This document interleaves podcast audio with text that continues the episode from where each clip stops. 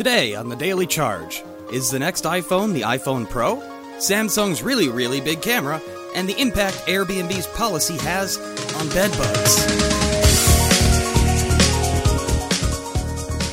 Good morning and welcome to CNET's Daily Charge. It's Tuesday, August 13th. I'm Roger Cheng. And I'm Claire Reilly. Let's take a look at today's headlines.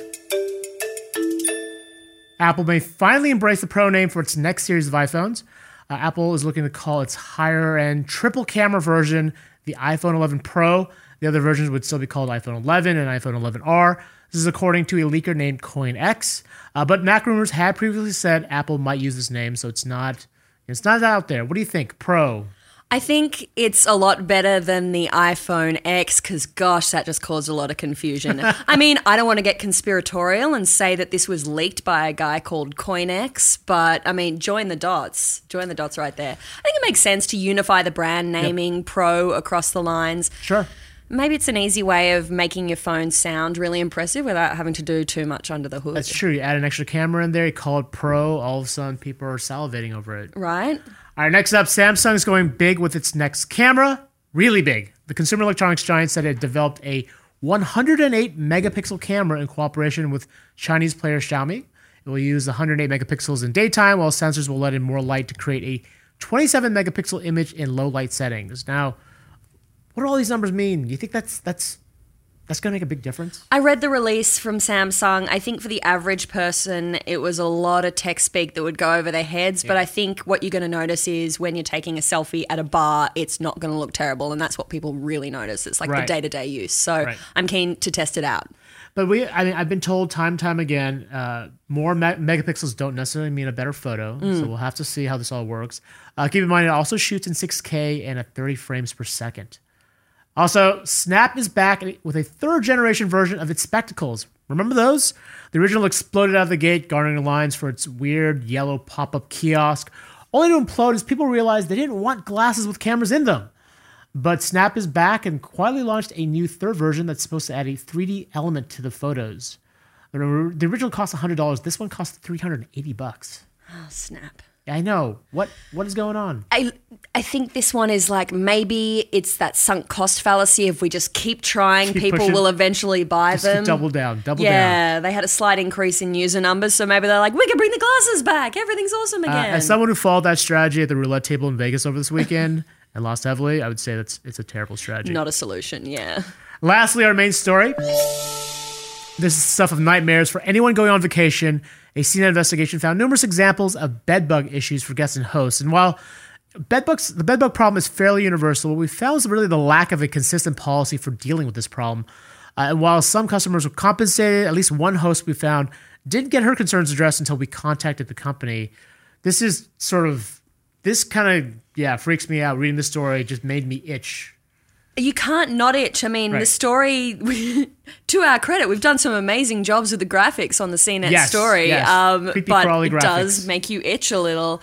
Uh, I think this is such a classic case of the share economy, right? So, anytime you are considering yourself a platform and you sort of absolve yourself of the sins of being responsible for the mm-hmm. users mm-hmm. or the hosts on your platform, then you're kind of getting yourself into a sticky situation. Hotels might be more expensive, but they've been able to unify and develop policies for bed bugs. Yeah, I think that's the big difference here. What's telling is, you know, at least with some of the guests we talked to, when, when they do report problems with bed bugs, the policy for Airbnb is not to book them into another uh, Airbnb unit. It's just have them go to a hotel.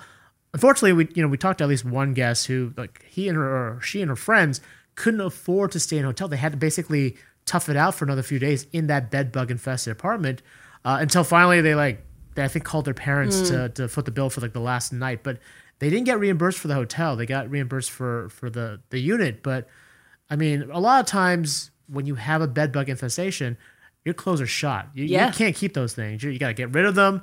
Uh, I had a friend who had bed bugs. I mean, we basically had to tear out all of her furniture. Yeah. Uh, and and you know, it was just kind of a mess. It's such a mess. I mean, I got them uh, when I was staying in literally the world's worst hostel in Paris in 2004. I remember it so well.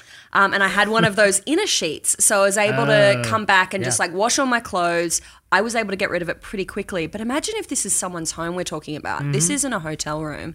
And suddenly the host is having to deal with the problem and they don't know whether it's an Airbnb problem. Right. Host responsibility. Did they have the bed bugs themselves? Did the traveler bring it Mm-hmm. through? It's such a messy situation. And when you talk about refunds, you're exactly right. I mean, I had a situation um, with Airbnb yesterday, and I was talking about I wanted to change my booking. So, do I want to like cancel it and get a refund? If you need to get a refund, it's three days to process, then 15 days, at you know, up to 15 days, wow. depending on your bank, to Yeah. get that money back in your account. If you want to leave your place and rebook a hotel, you don't get that money, even if you do get refunded by Airbnb straight away. So you you're kind of in a in a sticky situation. I mean, to their credit, yesterday when I was calling them, I had the phone pick up on the second ring, so I had a really good customer service experience yesterday with Airbnb. But I mean, this story shows they really need to up their game when it's like comes to dealing with Right. customers. If, if nothing else, at least be a bit more transparent. in Yeah. What to do in these kinds of Yeah. situations.